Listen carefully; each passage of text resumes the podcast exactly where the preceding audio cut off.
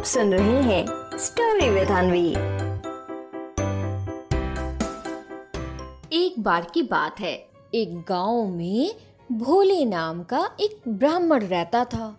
उसे दूर दूर गाँव से बुलाया जाता था कथा करने के लिए। इसी तरह एक बार वो बहुत दूर गाँव में गया कथा करने के लिए।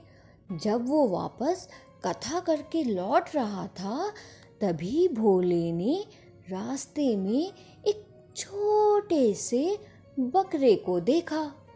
उसे लगा कि ये बकरा तो यहाँ पर अकेला है और आसपास तो कोई इसका मालिक भी नहीं है।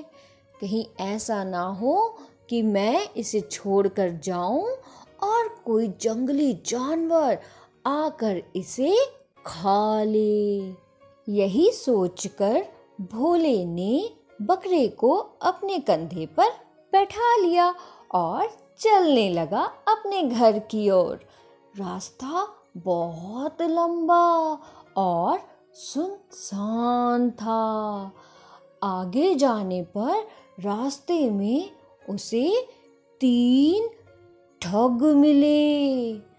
भोले के कंधे पर बकरे को देखकर तीनों ने उसे हथियाने की तरकीब बनाई। एक ने भोले को रोक कर कहा, पंडित जी, ये आप अपने कंधे पर क्या उठा कर ले जा रहे हैं? यह क्या अनर्थ कर रहे हैं आप, पंडित जी? क्या अनर्थ कर रहे हैं? ब्राह्मण होकर एक डॉगी को कंधों पर बैठा कर ले जा रहे हैं। भोले ने उसे झड़कते हुए कहा, अरे, तुम्हें दिखाई नहीं देता। ये बकरा है।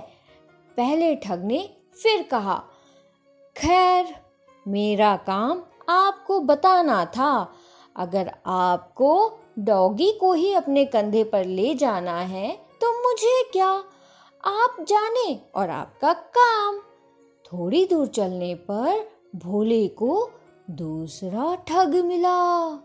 उसने भोले को रोका और कहा, पंडित जी, क्या आपको नहीं पता कि उच्च कूल के लोगों को अपने कंधे पर डॉगी को बैठाना बिल्कुल शोभा नहीं देता?